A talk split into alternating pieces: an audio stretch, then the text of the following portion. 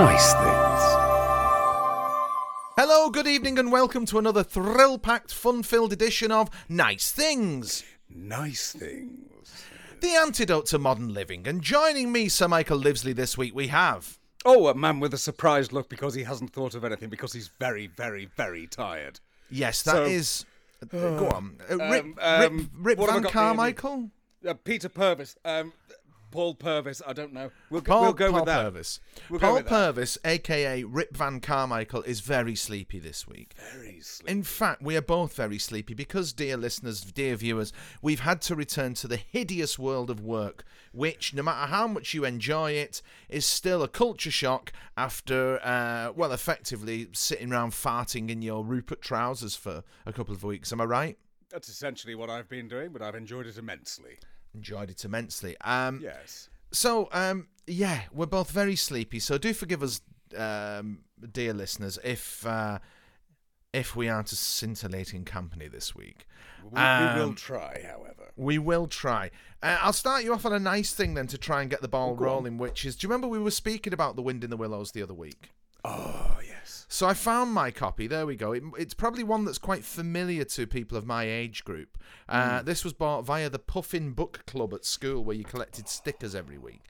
An interesting fact I found out about Kenneth Grahame.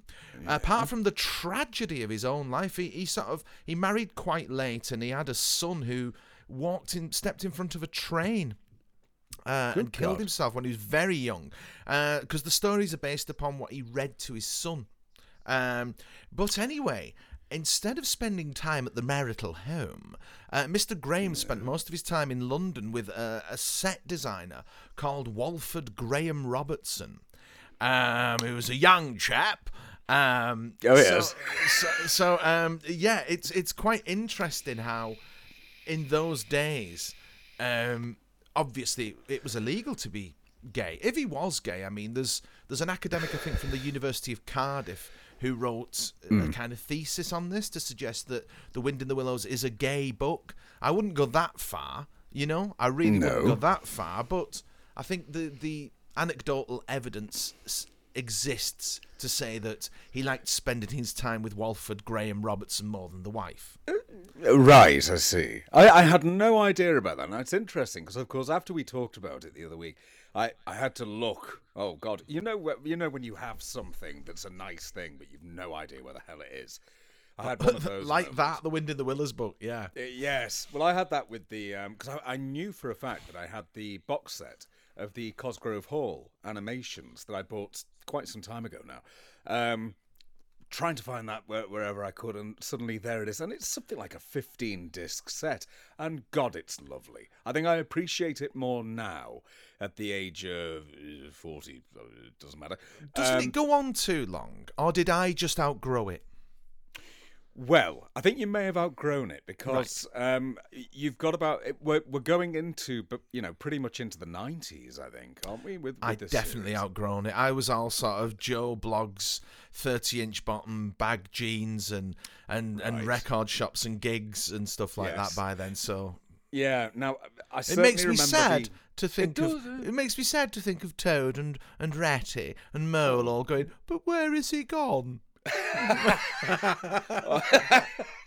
Oh no! You know what? It's still, I think I appreciate it more now than I did then. For nothing else, than I appreciate it for the characterization. I absolutely love. You've got those 100% wonderful lead actors, but then this very strange thing that happens, which is in the film of the book that they made, which was essentially the pilot. You've got your usual actors. You've got Michael Hordern. You've got David Jason, and so on and so on and so on. And then you've got Ian Carmichael as Rat. Then when we come to the series, you've got Peter Sallis as Ratty, but Ian Carmichael takes over narrator duties at the top of each episode. And I'm just wondering if maybe, because obviously Ian Carmichael, right up to the end of his life, was an incredibly busy actor. I'm wondering if maybe that has something to do with it. So we end up with him just being brought in. It's like, can you just record 26 lines and that's the whole series? It's a weird trajectory that you talk about there because Ian Carmichael was well, we obviously weren't alive, but he must have been quite a big movie star, you know, because you look back, don't you? You've got Lucky Jim, you've got Private's Progress and stuff like that. And also his work has this ring of quality to it because of the amount of stuff that's done with, you know, I mean, I think Lucky Jim is Kingsley Amis, isn't it? Yes, and then it's all Bolting Brothers stuff. And so there's this, that seam of that really nice purple patch, even though it's monochrome, of Bolting Brothers films featuring him. And then, you know, when you see these films, it's like, what do you mean from a a screenplay by Kingsley Amis? What world is this? You know, I mean, can you imagine this now? Oh, God, no. The way in which the culture worked then, I mean, you know, the amount of conversations we've had before about politics being downstream of culture, but culture is downstream of art. Absolutely. No, it absolutely is. I think that what's lovely here is, of course, you do get this lovely crossover with an actor like Ian Carmichael. You can see him in your Bolting Brothers films, but on the other hand, there he is in your Doctor at Sea sort of films. But then he ends his career in The Royal, the ITV series. So you've got this huge body of work. And what I love about it is it covers everything. So you've got film, you've got television, you've got animation voiceover, you've got absolutely everything, which I think was probably the standard then, because you're talking about a jobbing actor who at the end of the day would just take the work on.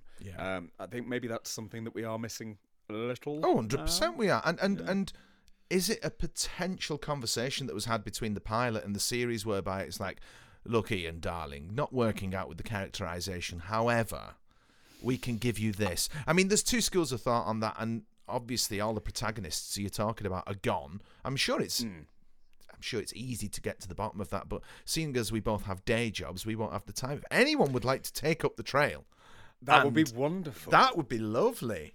This is the sort of thing that we need to know. My thought on that is simply that you've got such a busy actor there, so no problem to book him for a voiceover session to do the main film. Do you mean theatre-wise in that? Because he wasn't doing much. I mean, with Ian Carmichael, I see the similar trajectory to the one that Norman Wisdom had, right? Completely fucking... Don't get me wrong. I am not in any way suggesting they're similar. But it's... and actually, I suppose it's the Elvis model, isn't it? You go from film to TV to live. Do you get what I mean? That seems to be the career trajectory of all these people. Obviously, they start off doing live performance, but they hit their peak, they end up doing films, and then by the end of the late 60s, it's strange to think that Elvis and Ian Carmichael and Norman Wisdom have a sort of linear trajectory where by the end of the 60s, they are picking up scraps. I think that Norman Wisdom's last feature is What's Good for the Goose in 1969 or something like that. Yes, it is, yeah. And then they start doing TV stuff. So the one that I recall with Carmichael is the Galton and Simpson Playhouse. Doesn't he do that? Or he's in the Magnificent Seven Deadly Sins doing it, isn't he? Yes, that's it. Yeah. But absolutely. Isn't that a Galton and Simpson Playhouse eventually? That is, yeah. Yeah, it is. I don't know. I just get the feeling that what we used to get was we used to get actors who would take the job. And there wasn't so much... I think people had mortgages to pay. And at the end of the day, a jobbing actor would probably happily have done the theatre, the TV, the film, the animation, and basically wanted that full diary. I can't imagine anything worse for someone then. You couldn't exactly diversify as you can now, I don't think. So to have actually had an actor... back in the day, I imagine they would have just taken the work on for the fear of not working. You're only as good as your last performance, but worse than that is being forgotten at the end of the day. Yeah. I mean, and also I suppose that you had a lot of, what am I trying to say, different pressures upon these actors because they weren't sort of, you know, now you've got either the children of famous people or you've got very rich people who are coming from nice families who are acting, and they can just pick and choose, you know, and it's if you are, you know, that sort of working stroke lower middle class jobbing actor who's been brought up in that work ethic of the post-war boom and you do want to work. Now, this is the thing. I think it's the work ethic to an extent that has altered, because of course performance is bloody hard work. That's a key thing, you know. It is hard work. Yeah. It's graft. It's such graft. It's not only hard work, it's the bonfire of the vanities that you must go through in order to reach that peak whereby you can be just... I always liken it to a kitchen fitter. Actually, this is Rupert Stancil's analogy, so I'm just lying. I don't liken it to that. I've just stolen Rupert's analogy. Sure, Rupert won't mind. Sorry, Rupert. No, I'm sure you don't mind. When you first start on that job, you know, you're unsure. It's difficult. It's this, that, and the other. And so you've got to build up that confidence. Yeah. And so as a kitchen fitter does. It's because the kitchen fitter kind of analogy works because they're the glory boys. They're the bits people see. Mm. And actors are the bits people see. Mm.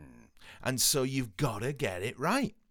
Yeah, that's it. And that is fucking terrifying when you start. It's so scary. And that's, you know, if you go to see a show, it doesn't go wrong. It's so rare that the actors will balls up or forget their lines. And of course, they'll cover it. It does go wrong, isn't it? But it's that communion thing then. It's like, oh, right, it's fucked up. So there's two aspects to it. They don't notice the fuck-up for a kick-off. And then if it is such a colossal fuck-up, it serves that purpose whereby it's almost like losing your virginity.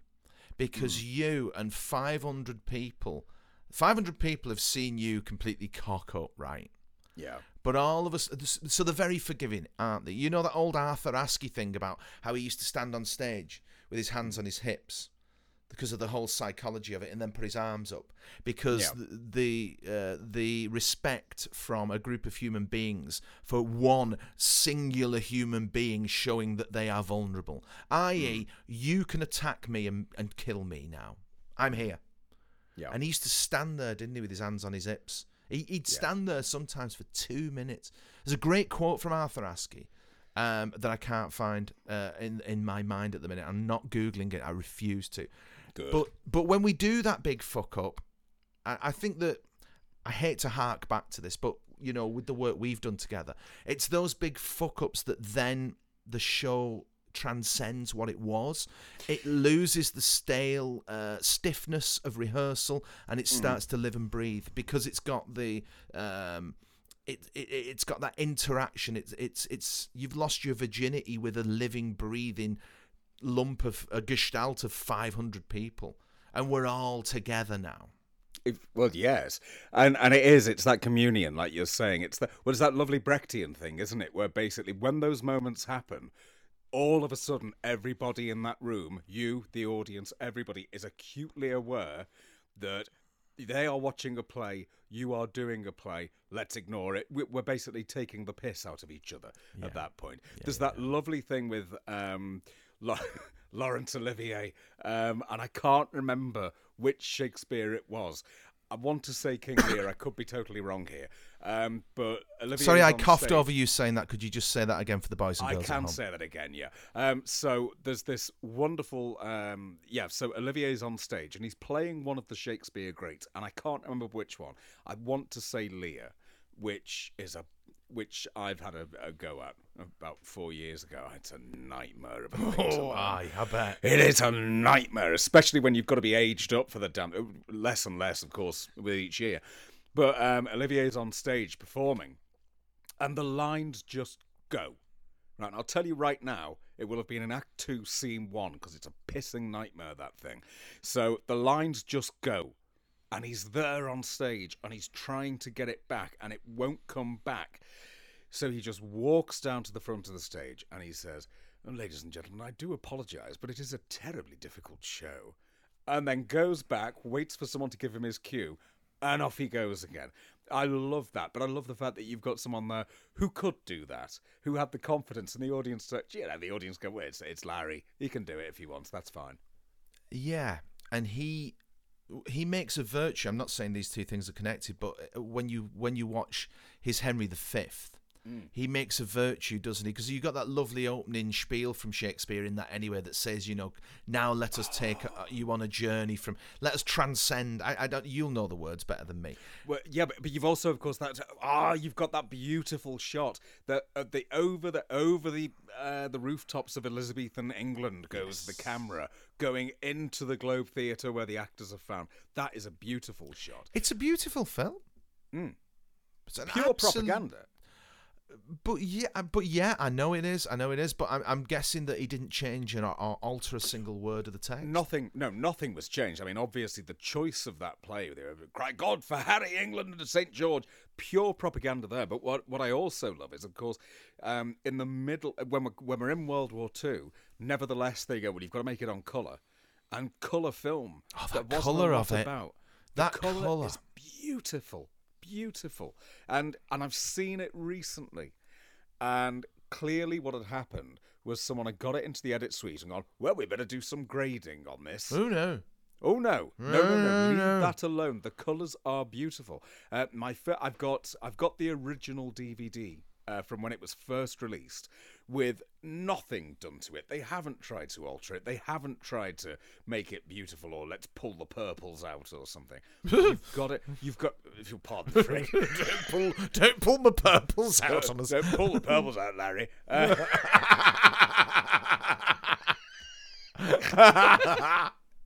Anyway, but to see it as it was intended, so much better. It's beautiful. And if you recall, late 80s, we had that series called The Best of British on BBC One that used to use all of that, didn't it? I think it used Nimrod, no doubt, as the opening titles, the theme music. But you talk about versatility. I mean, you know, Olivier. I mean, look at you. You go from Henry V to The Entertainer, and the difference there. And he again, this is about staying relevant. And to curate a career that can take place over many different decades, over many different cultural shifts in the way that Olivier did. And I'm sorry, but I will have no one naysay that man. I mean, and then you get to Sleuth even. But to just go back to The Entertainer for a minute, the John Osborne piece. I mean, fucking hell, it's just. Didn't Tom Baker work with him in the late for Doctor Who reference number 1? At the National. So had he met? Is it Joan Plowright who his wife was? That's right. Yeah. Baker invited... puts it, doesn't he? Baker puts it in the autobiography. He's like, so when Larry met Joan Plowright and his dick came back to life. So when his dick came back to life, he did. The Entertainer.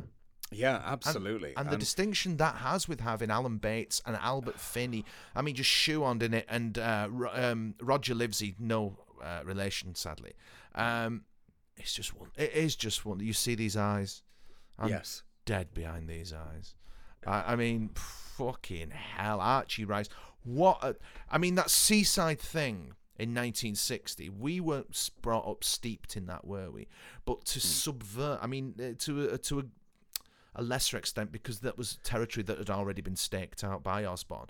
Hancock tried to do it with the Punch and Judy Man, didn't it? But The Entertainer, you know, and also when you go into the whole Woodfall Films oeuvre, Karel Reisz's company, the Polish, wasn't he a Polish prisoner of war here, Karel Reisz? That's right, yeah. You know what Karel Reisz did to transform British cinema, but The Entertainer, his performance in that, and Thora Heard's in it. What more could you want? wonderful Thora Heard, and it's lovely, isn't it? Because he's there when all of these big shifts, all these big shifts happen in performance. You know, occasionally performance just needs to go kick up the arse in some way. He writes it. Yeah, he's there. He's the person who is basically leading, of course, with the National. He's leading that charge to a certain extent, but he's absolutely always on the crest of it. And altering his performance style, altering everything that he's doing. So when you think of Olivier, you assume that you're going to get this rather dull, rather old theatrical type. But he's also a person who we, as we've discussed previously, was a chap who very famously once said, all journalists are fuck pigs. I love that. I love that. Yeah. He came up with that. Wonderful man. Wonderful. He was, and it's strange, isn't it, to sort of be living through times whereby we're seeing these huge icons that are being submerged in a rising tide of sewage. To be quite honest, it's strange. We not only live in godless times, but also soulless times, whereby... Well, we do. I mean, the other day we ended up with, I think it was an announcement of who was coming on Strictly Come Dancing, and one of them was referred to as a TikTok sensation. No. I don't know what that means. I don't want to know what that means. Nobody does. Well, they do, don't they? I'm sure some people do, but I mean... It's just shit. No, it makes me think. All right, well, fair enough. They don't want to know. People younger than us do. No, they don't. But if you give them shit, they will accept it. If you give them quality, they'll accept it. And at the moment, we're shoveling shit at people. I return to my mate again, Alistair, he of the fezzy etiquette tales, whereby you wee in cups at Glastonbury. And he read a thesis years ago, and he gave me the salient points over a pint of Butcombe Gold at the Pertry, Shepton Mallet, or Pilton, wherever it is, I don't know. Wherever Glastonbury really is.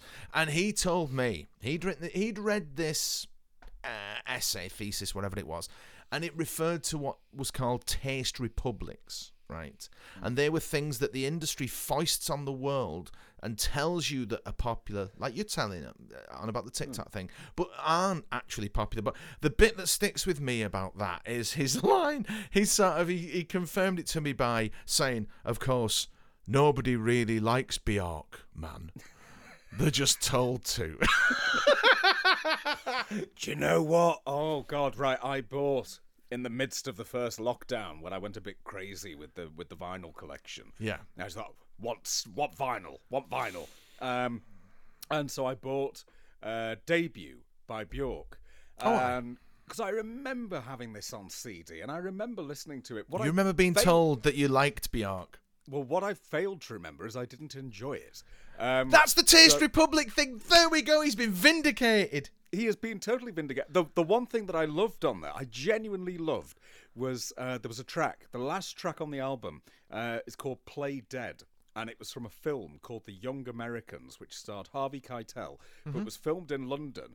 And I love it because there's quite a few scenes which are basically two-handers between Harvey Keitel and Jeff McGiven, the original Ford prefect, and that's just lovely, that sort of little seeing those two perform together. And so that's, you know, that was my favourite song on the whole lot, and it's not on the bloody vinyl. Oh, dreadful. So get it on eBay before people abolish the Taste Republic is my advice to you. Yes, there's an awful lot of shrieking on there, though, and Venus as a boy, you know, pardon me, not interested. Of course. Nobody actually likes Bjork, you know, man. No. They're just told to.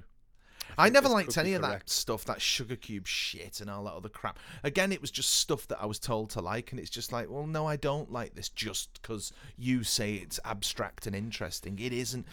The Sugarcubes is just her shouting and some other fella shouting. Well, I remember seeing them on The Word. So I must have been about 15 or so when the Sugar Cubes were on there. Maybe it was late 80s. Yeah, maybe. Something like that. And I saw them performing, and I was just drawn into it because it was unusual and it was peculiar. I think they sung a song called something like It Wasn't Supposed to Happen. And I remember thinking, it's got everything I should like. It's got a strong female vocalist. It's got a hell of a good bass line. And I should love it, but at the end of the day, it just left me feeling a bit sort of, oh, stop shouting at me. Yes, absolutely. I mean, for me, I'd rather have the Cocteaux doing stuff like that is awkward and is interested in, you know, what is it, Pearly Dewdrops and stuff like that. They're just wonderful pieces of music. Yeah, not for me, I'm afraid. I would say that Bjork is not a nice thing for me, but I would say that Olivier is definitely a very nice thing. Olivier is absolutely a nice thing. I've got a nice thing here for you that you might enjoy. I found this the other day. So when I was in Through the Mists of Time, you join us on a journey through the mists of time, boys and girls. There was a time when I was a IT tutor. many years ago. Yeah. And one, I used to teach adults, right? They were all like sort of like pensioners, I suppose, really, you know. Mm. And so I used to drive to Swinton and teach at this place. And they were great. They were a great bunch of people. And so they were meant to be doing this thing called the European Computer Driving License, ECDL it was called. And so it was just like, right, okay, so Olive and all this. And I'd just go in there, like, you know, generally hungover. And I'd just go in there and I'd just sit listening to their stories. And they were amazing, interesting people, right? Mm. And they didn't want to do it. They were like, oh, I can't do this, love. And it's like, oh, what is it? You know, never mind what... I'm not going to name my colleague, but never mind what he's give you to do. What is it you've come here to do? She's like, oh, I'd like to make a birthday card for my granddaughter. All right, bollocks, let's do that. You know what I mean? And so they were always buying me wine and things for all this shit. It was a lovely, nourishing job. And so one of the things they gave to me, a guy called, I can't remember his bloody name now, but he was like an ex-estate agent, right? Because they were all, and I was just buying at my first house at the time. Mm. And so it was interesting. He was like that with me. He was like, ring them up every day, then your paperwork's on their desk at the top. So I did what he said. Anyway, he gave me this gift. Brewing Better Beers by Ken Shales. By Ken Shales. Now, when you see Ken on the rear... Okay.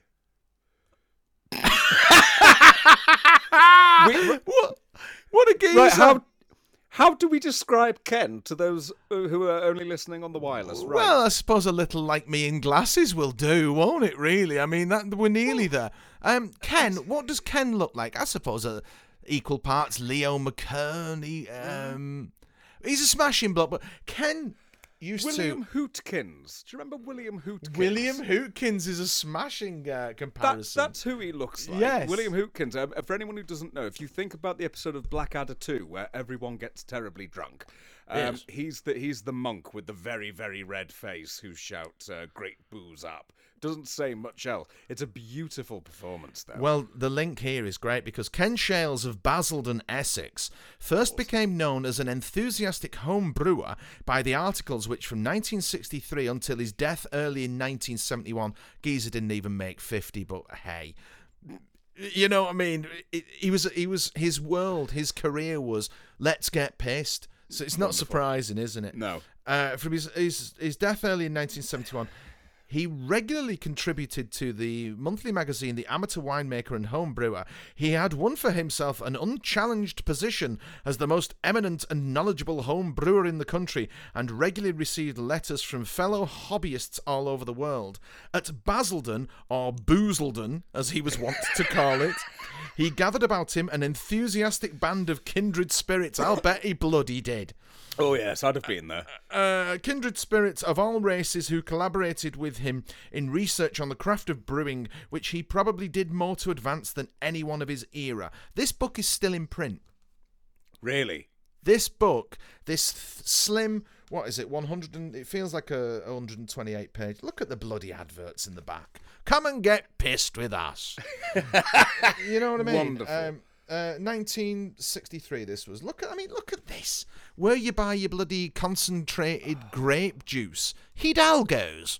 Oh. It's just wonderful. Rogers Mead Limited. It is. You can go on Amazon today and you can buy this. I mean, I don't know who. I presume Ken, looking at his photograph, died childless. So I don't know who gets the money. You can get 12 issues of The Amateur Winemaker for £7.75. Look at that Vinomat, the last word in wine filters. So wonderful. This slim volume. I mean, this is still bloody adverts at the back. T. Edwin Belt, preserving winemaking ingredients. Anyway, the point of it is, I mean, this in 1971 said over 250,000 copies sold. So there's another nice thing. Brewing Better Beers with Ken Shales. You know, that's a lovely thing, and fair play to Ken. I mean, he's been dead 50 years, but his book is still in print. That's wonderful. Dead, literally 50 years. It's 71, yeah? 50 wouldn't it be years, interesting? But his book is still out there. God. Still out there, and he's still getting people shitted from beyond the grave. That's magnificent. My mum's boyfriend, Barry, He was a terrible raging alcoholic, you know. So you'd go round his flat and it'd smell like men's flats do, of sort of charity shop furniture and fags and stuff like that single chaps seem to accumulate around them. Yeah. And yeah, he used to have two barrels on the sideboard. He used to be a home brewer. And he said, "Do you want a drink?" And it was like, maybe. Well, you know, and it was like that, right? Well, you can have lager or lager. So one was a pokey old chap, you know. Yeah. But, I mean, he has a line in The Entertainer, doesn't he? Olivier's like that. What do you wish more than anything? I wish I could drink draft Bass beer all day and the room not spin, or whatever he says. Mm. It's strange to think that film was only 12 years after Brighton Rock, which was a very different take, wasn't it? On the seaside thing. It was, but, Brighton Rock, now, that is a beautiful film. Absolutely wonderful film. I watched that. That's a film I can watch, and I do watch. Oh, all right. Oh, yes. Now those films are only like 80 minutes as well, aren't they? This is why I can watch them. Absolutely, yes. And of course, you've got the combination. You've got Richard Attenborough being brilliant, but you've got William Hartnell being superb. Oh, he's great in it. He's great in it. It's amazing how much he ages between that and the 15 years between that and Who, really. You know, it is. In fact, another one he does in 1960, The Sporting Life, isn't it? I think that's another Woodfall film. No, that's you know what? I think that's shot in 1962 because it was in the cinema. Verity Lambert and I want to say Waris Hussein. I could be wrong, but certainly Verity Lambert managed to go to the cinema, and This Sporting Life was on, and they watched it. I think again, it was 1960, dear. Do you think? Should we look? Should we look at... No, they can tell us if we're wrong. You can say 62, I'll say 60. Okay. Films used to stay in the cinema a long time then. That's very true. We'll split the difference, say 61. But the performance that he gives in This Sporting Life, what I love about that is the character's so sad, but there's the undercurrent, and it's not even suggested at, it's barely... It's not hinted at, but is he gay?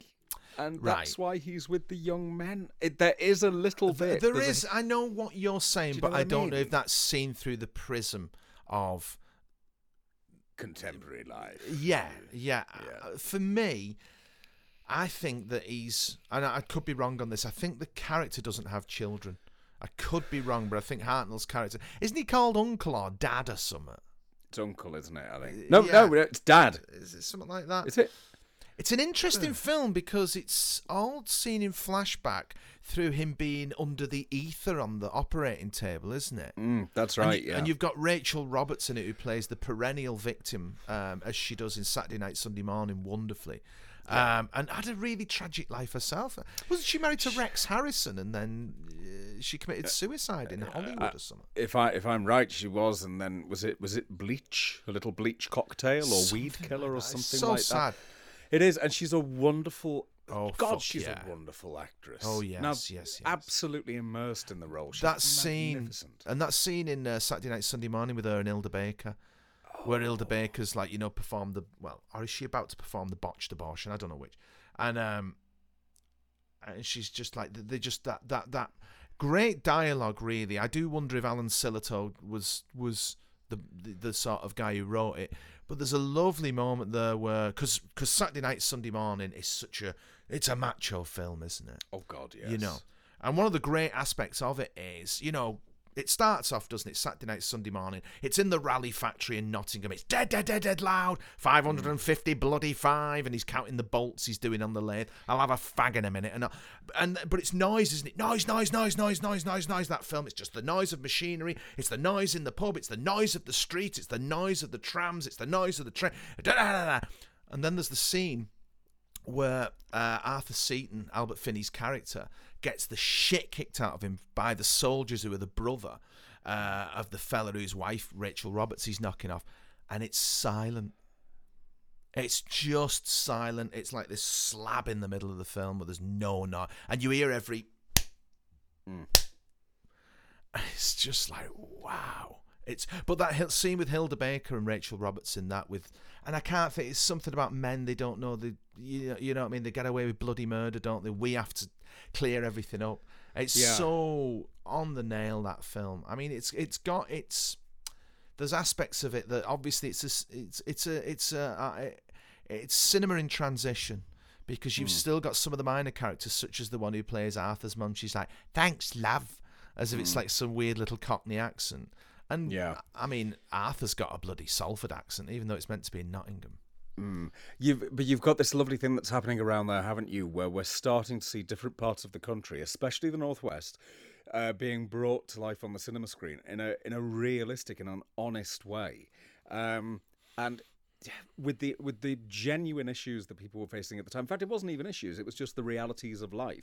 Whereas now I do find that when we get things that are set in the Northwest, they're going to be issue based, aren't they? It's always going to be, oh, he's a bad lad, he's in prison, but he's going to turn out all right. Well, since the 80s we've been painted as victims. Yeah. Why do you think? I've got a theory, but why do you think that is? Why do I think that? Okay, so where I grew up, I'd be quite honest with you and say where I grew up has been destroyed by, well, not destroyed, I mean, it's a new thing, but what destroyed what I grew up within, that culture I grew up within, is this kind of culture of welfare, and it was the miners' strike, and it was the kind of like, and I think that there was, when I was growing up, what I noticed was there was a new sort of attitude of, if you can sit around all day and get money for it, then go for it. And so that replaced previous values such as work hard. That's the cultural shift I saw where I grew up in the Northwest. Yeah, no, I would agree with that. But then we see it reflected on screen, and of course that reflection then bounces back on itself and becomes something else. I think that, we were talking yesterday, weren't we, about the Boys from the Black stuff, and I've always found that a difficult one, a strange one. I went to school with Alan Bleasdale's youngest son, Jamie. And so I went round to Alan Bleasdale's house a couple of times, and I did. Now, I can't say that this is directly because of me, but I did go round once and enthuse at Alan Bleasdale about how I'd been taken to a meeting of Doctor Who fans, and I was like, and they all had costumes on and all that, and then GBH. Yeah. And I've always thought, yeah, potentially. Maybe, potentially. But I always thought to myself, all right, well, we've got this piece and it is highlighting the issues that are being faced. And, of course, Liverpool in the 1980s, my God, when you look at the desolation that's captured, again, like we were saying the other day, if you look at the Albert Dock in George's Last Stand, Last Ride, to actually have that shown to the rest of the country, I think that was a wonderful thing to do. But did that then contribute into this idea, the Harry Enfield sort of calm down, Scouser? Well, of course. I mean, it all feeds into it. But I agree with you that stuff is helpful at highlighting social issues, but then it feeds back in a sort of, there can be that danger that, you know, the victimhood stakes are raised. I'm trying to think of the actor's name he played. He's called George's Last. No, that's the immediate one that sprung to mind, but it's not. Yeah, it's an Irish name, I think. Anyway, so George was a docker, so there was no dialogue when he was being pushed around the dock as such. There were points to hit, but he just talked about as a young man working down the docks. And also in that, there's a scene whereby they stood under the last crumbling reliquary of the docker's umbrella, which was the overhead railway that transported the workers to the docks, for anyone who doesn't know that.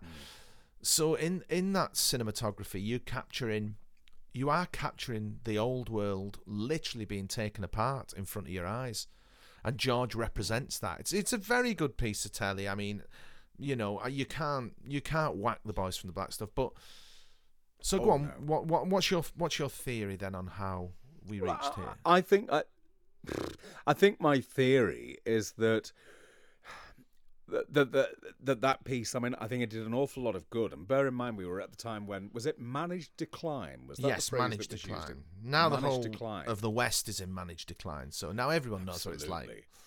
They do, yes. They could all have an Albert Dock falling to pieces. They can, yeah. But I always wonder, did the way that we were portraying certain cities at that time, did that add to the decline, or did it lead to the escalation or the regeneration? I've never been quite certain.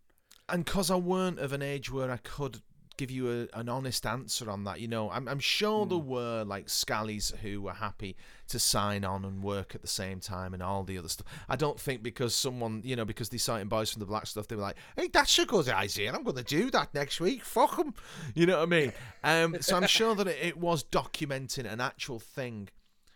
It's a strange one, and I suppose that without a thorough investigation of what happened in the 70s, you know, and the role that the unionisation of labour, which ultimately led to its destruction, I suppose you can't really answer the question. I mean, Thatcher's one of those figures that now I see in a different light than I did then. That doesn't mean I've got some kind of...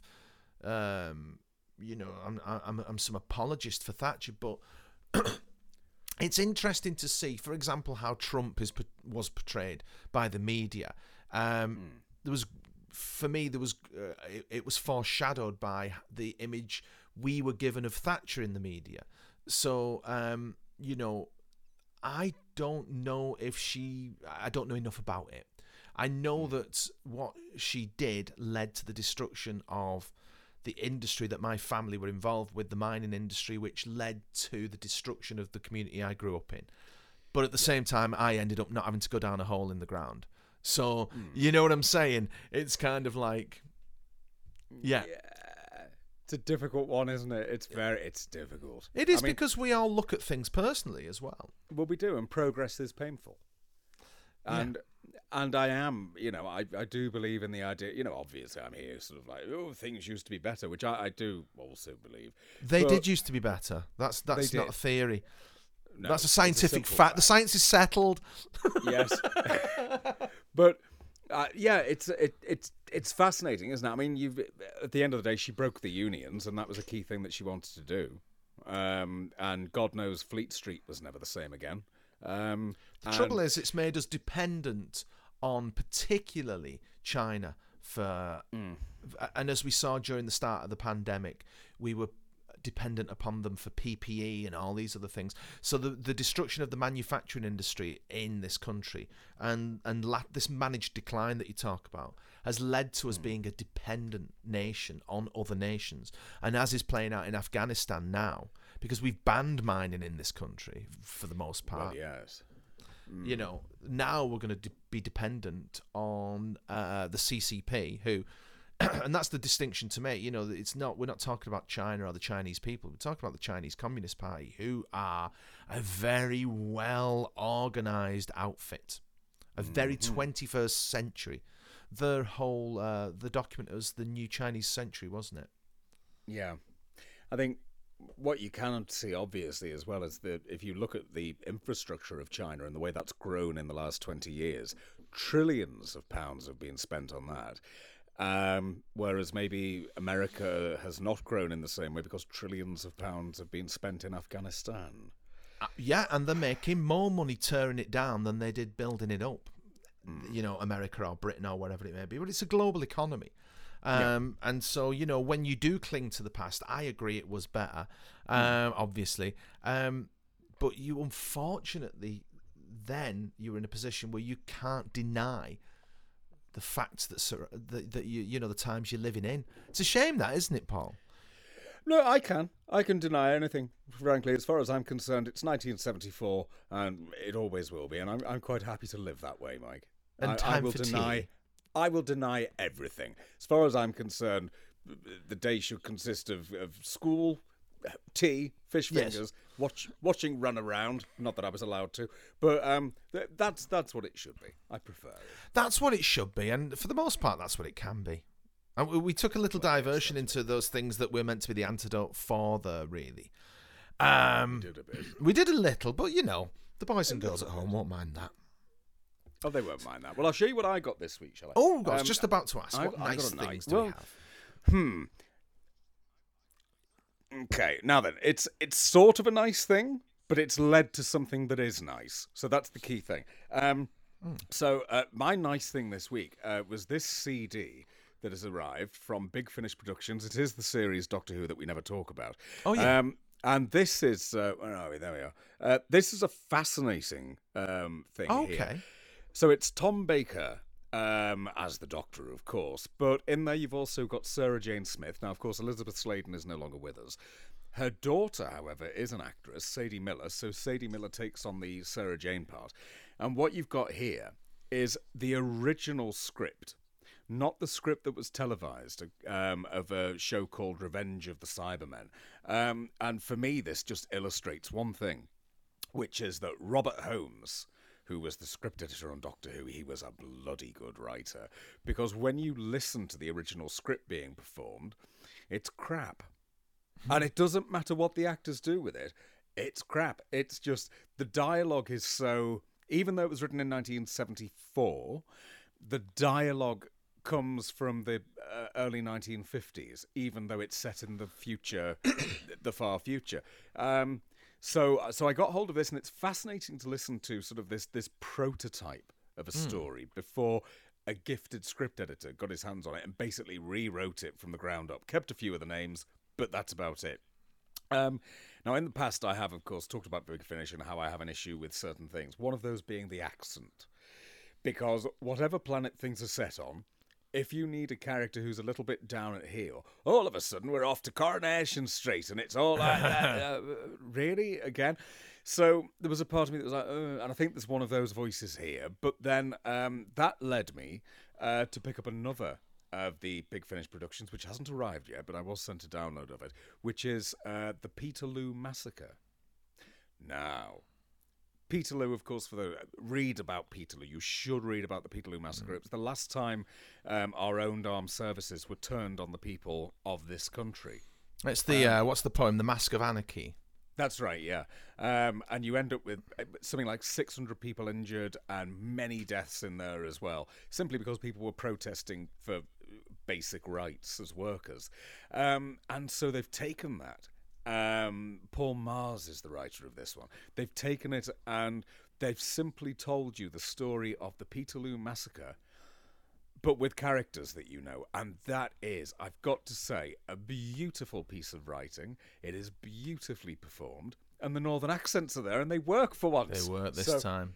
They worked, and lovely. And you know what was lovely was to actually hear a historical story, because these days, of course, if they're going to do a historical story on Doctor Who, there's got to be alien intervention, all that sort of stuff. It was the Pteroleptils. That's the one. Yeah.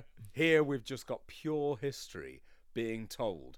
Yeah. Oh, God, that was lovely. So I've sat down this week and reappraised my view of Big Finish ever so slightly. And then I went on a bit of a spending spree, and I've got a few of them turning up in the post over the next week. Oh, but my dear boy! Don't regret it. Well, I do. But what are these CDs or vinyl you've bought?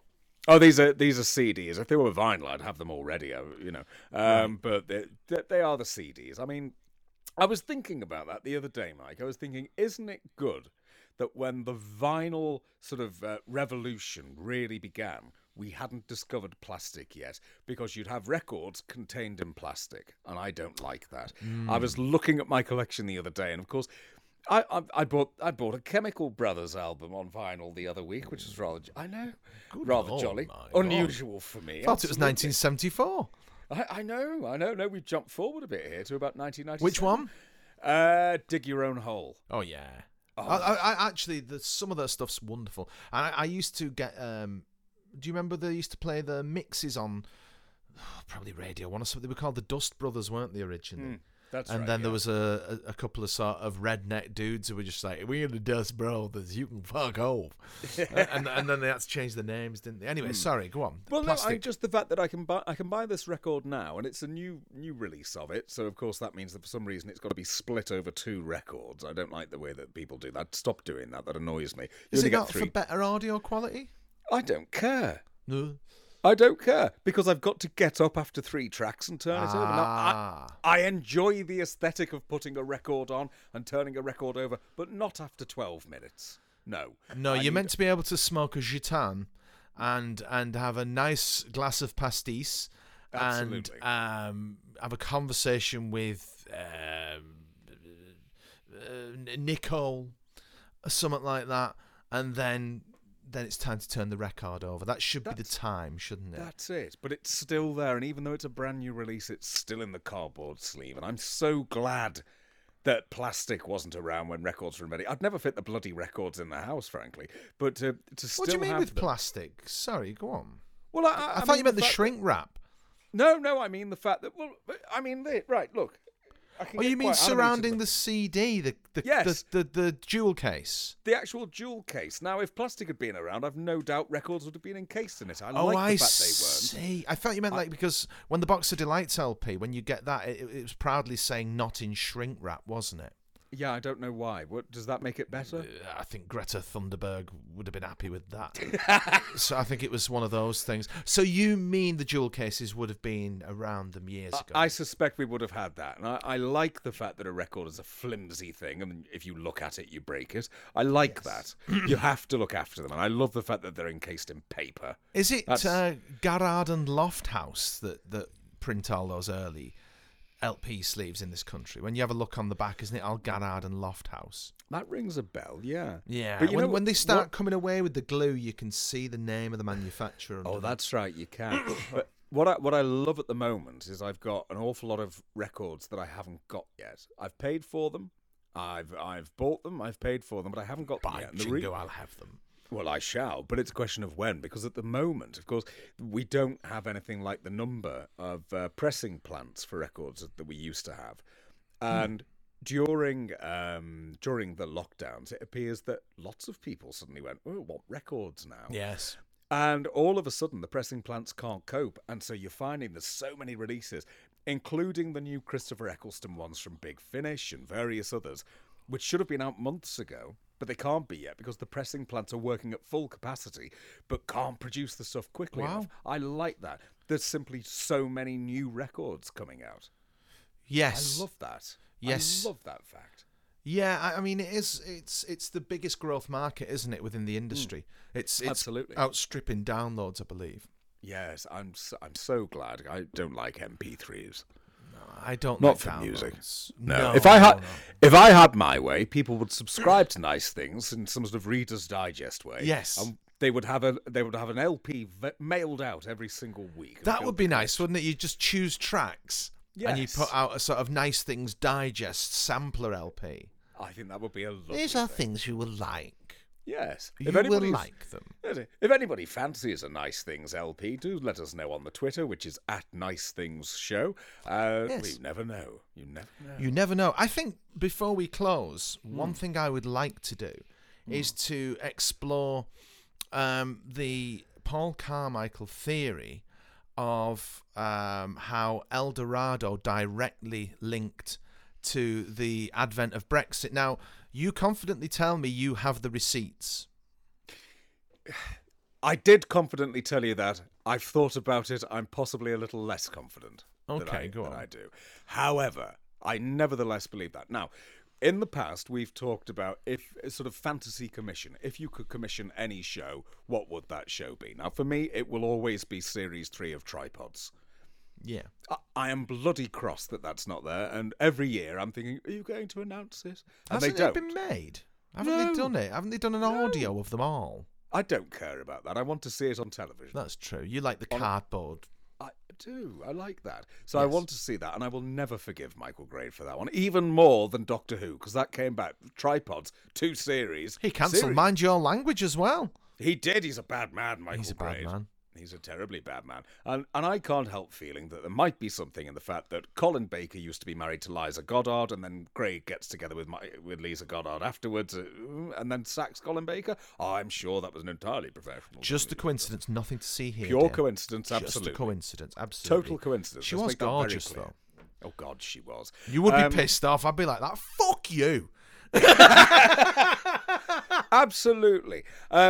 But, yeah, El Dorado. Now, there's a series that, if I had my way, the set is still there. It was repainted last month, and it looks beautiful. What do you mean the set is still there? The set still stands in Spain. Okay, so for people like me, who I couldn't be arsed with El Dorado. That was like, okay, that was just EastEnders with sunshine for me. Oh no! So what you've got is up on a hillside above Malaga is where they built the set of El Dorado, and they've built an entire Spanish town in two parts. So you've got the old town with the church and everything, and the piazza, the square, and all that, and then you've got the new town, which looks more like an average sort of like holiday destination with apartments and so on. And they built an entire village there, 10 million quid, which isn't bad really for a village, is it? Especially when the taxpayer's paying dear. Absolutely, which I fully approve of, and I think everybody should pay the licence fee twice. Well, we should get a week each in there, then, if we have to pay. I'd have that. I would go there. Anyway, you'd be flouncing around there in your rope sandals now, wouldn't you? I would, I absolutely would. I would be there with a camera making El Dorado with just me. Right-o. Okay. That's what I would do. I'd bring it back and I'd do that. And, of course, it was Verity Lambert who did it. Lovely. Yes. Lovely Verity. So I can't hear a word against it. Anyway, I'll stop interrupting anyway. That's all right. Anyway, so that village still stands there, and it has just been... It was used for paintballing for about 5 years, which sickened me to my very soul, but it's now being used for a new Spanish-language Spanish soap opera, because it's in Spain. And so it's been repainted, and it looks beautiful, and that just made me think, oh, can we have it back, please? Apparently not. But I genuinely do believe that what you had in El Dorado, with its diverse cast, because of course you had Danish families and Spanish families and French families and English families, and you would hear little bits of foreign language dialogue, which those people go, "Who's no subtitles?" Oh, shut up. Doesn't matter. Just enjoy it. It's like Shakespeare. It's like jazz. It's coming back to me now. Yeah, go on. Yes. So, all right, some piss-poor acting. But yeah, that's all right. I like poor acting. So it's a bit like philosophically, it came from the same... It was drinking from the same well as It's a Knockout. Could you... Well... Because it was that European sort of... we're all one kind of thing, wasn't it? Yes. That It's a Knockout ad. Was it all from... Oh, God. What was it called now? Every week it was from... Where was It's a Knockout from when they told you? No, didn't it just used to come from wherever in the country? Was it? I think they used to travel about. Because I know Stuart Hall still... Well, he certainly owned all the big inflatable costumes. I don't know if he's still got them. Oh, I bet he did. I bet they were. Vinyl washable. But philosophically, yeah, I know what you mean. Because yes, Aviemore used to come up a lot. Aviemore did. It did use. I remember that being. Where the heck is that? Don't know. My mum told me it was Scotland, but then she did just told me that to shut me up. Straight away, I think Scotland. I've got something. I knew there was a place that come up in it all the time. Aviemore. Yeah. But anyway, so you've got this programme, which is basically saying, look, Europe's lovely. Everyone comes together. There's a great big melting pot. And, of course, it starts in 1992. So but is it that late? It is. It is actually that late. Starts in 1992. And so you've got a programme that, when it first goes on air, it hits the ground running and it gets 8 million viewers for its first episode. And it's shit. So naturally people go, "Ooh, maybe we'll just tail off a bit here." And it dropped down to about 4 million viewers. Not good for 3 times a week primetime BBC One. But of course the reasoning behind that, most people know that, which is it was originally due to launch around Christmas 1992. So the idea is that we'd all be sat at home, it'd be cold, and you can turn on the BBC and you can see people in lovely Spain and it's all warm. And then all of a sudden, management get involved. Now then, we are talking about the BBC around the time of Bert. Mm. So all of a sudden, management get involved. And, oh no, bring it forwards. Bring it forwards by 6 months. Look, we haven't finished building it yet. Oh, bring it forwards. And there's a documentary which is on YouTube, one of the Trouble at the Top series called Fool's Gold, which is all about El Dorado. And it documents this and how it was pulled forwards by 6 months and the scripts weren't written and the village wasn't built. And it's Tony Jordan, who's written extensively for EastEnders, who was writing the script. And he talks about arriving at the village and walking up one of these streets that have been made, and then there's a monitor so that he can see what's being recorded. And he says, and I looked at the monitor and I just thought, oh, fuck. Which, because it was just such crap that was being churned out. Right. But then it starts to get better. And by the end of it, you've got this upward trajectory, and it's getting very good ratings, and it's beating Emmerdale. And it's, okay, we're going somewhere now. And then Alan Yentob flies over to Spain and says, "You're all fired." Which, for me, this is the stupidest decision in the BBC's history. I genuinely believe that. I think it's a stupid, stupid, bloody decision. For me, it's the point where management, yes, we had other things coming in, yes, we had producer choice, and all, but for me, the moment that you get someone coming in and making that decision, that for me was just like, that's an absurd thing to do. A soap takes longer than 6 months to bed in, to actually become part of the national consciousness.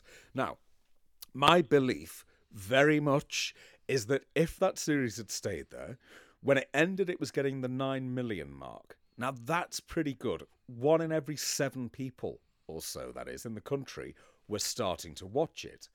And you start to get this familiarity with other languages, with other cultures, but it's all together in this lovely, great, big melting pot. I do not mean the Spike Milligan programme. They're all together working like that. And I think that if you'd have had that programme continuing and seeping into the national consciousness, I don't see how Brexit could have happened. I just don't see it. It's a bold claim. It's what I will. It's a hill I shall die on, Michael. It's a very bold claim. It is, isn't it? But I genuinely believe that if you've got 3 times a week, don't forget, 3 times a week, you've got 1 in 7 people being told Europe's great, actually. That wouldn't have happened. That would not have happened, because you'd have been watching Polly Perkins singing in her bar, which, you know, with Leslie Odwin behind it, all these wonderful, wonderful actors who were suddenly out of a job. That would not have happened. I'm still pissed off about it. Not just because I think that Brexit's a pain in the arse and it's meant that it costs me more to get things delivered, which really does get on my tits. But they cancelled it, and I liked it, and I'm cross. Well, again, as we said, these things always come down to personal problems, don't they? When your whole outlook, it's kind of like, it costs me more to get things delivered. Damn you. Yes. You know? Yeah, I mean, well, they always do. They always do. That's what it's done. It costs me more to get to get videos delivered. I'm not sure El Dorado could have sustained what would it have been, a 20-year run, 23-year run to make it all the way to the referendum? Oh, God almighty. Emmerdale's turning 50 next year. Come on. Yeah, well, Emmerdale's just garbage. Coronation Street's been on since the late Tudor period. I mean, it would have still been on there. Is Denmark in the EU? Because you mentioned the Danish couple who were in it. No, I don't think it is. There you go. Already we're chipping away. No, we're not. No, it's in the Schengen zone, though, dear. Right. Okay, yes, it's got a toe in. Oh, yeah. Okay. I think maybe before proceeding to peer review, you might need to flesh it out a little more. But it's an interesting theory. No, is that it? No, that's it. That is the theory. And that's your theory. You can accept it or not. I don't care if you don't. It's a fact. The science is settled. It is, absolutely. I've agreed on it. And that's all that I need. Didn't they have a shitty logo that was very like the BBC Breakfast Time logo? It was not shitty logo at all. It was a and didn't logo. The building look like the thing on Epstein's pedo island? The building they built on top. It was a lovely concept, and it was Verity Lambert. And what more do you need than Verity Lambert? So El Dorado was the lost city of gold, wasn't it? Yes. I like Verity Lambert. I'm presuming this was a project after Minder, or she left Euston Films, or this is something like that. 92. When, I'm surprised at that. Yeah, she'd set up Cinema Verity, of course, by this point, and it was a Cinema Verity production. And I think what it does for me it shows how far the influence of non-creative people had got in television at that point. Because you've got Verity Lambert. My God, there's a producer. Absolute top of her game, and yet you've got managers who say, yeah, you're meant to transmit in December. We want it in June. It's bullshit, isn't it? And if she couldn't stop that sort of crap, nobody else could have done. Nobody could have done. Well, I think that is a good point to end on. And I look forward to reader, listener, viewer comments on your thesis. The El Dorado thesis. No, you don't. No. I don't, unless they agree with me. No, if they disagree with me, they're just wrong and they'll be ignored. Yes, you see, we all aspire to have Paul Carmichael's confidence in his opinion. When it comes to El Dorado, I have absolute supreme confidence. Wonderful stuff. And on that note, dear listeners and viewers, I could keep going, but no, I'll get. Oh no, you can if you want. No, it's fine. You know what? Because I've subscribed to BritBox and it's on there, so I'm going to go and watch El Dorado. I'm going to watch some before next week. I am going to watch some. I am. Don't watch the first 100 because they are. Oh my God, how many are there? I don't know, about 160 or so. 160. Yeah. The last 50 or so are very, very good. It would probably be quicker to find the lost city of gold, wouldn't it? It very probably would. It probably would. Yeah. Well, my dear boy, have a lovely week. And all you boys and girls at home, have the same. And we shall see you next week. And we apologise for being a day late this week. I meant to say that right at the start. But as Horace Rumpole himself would say, pressures of work. Absolutely. So until the next time, bye-bye. Bye-bye.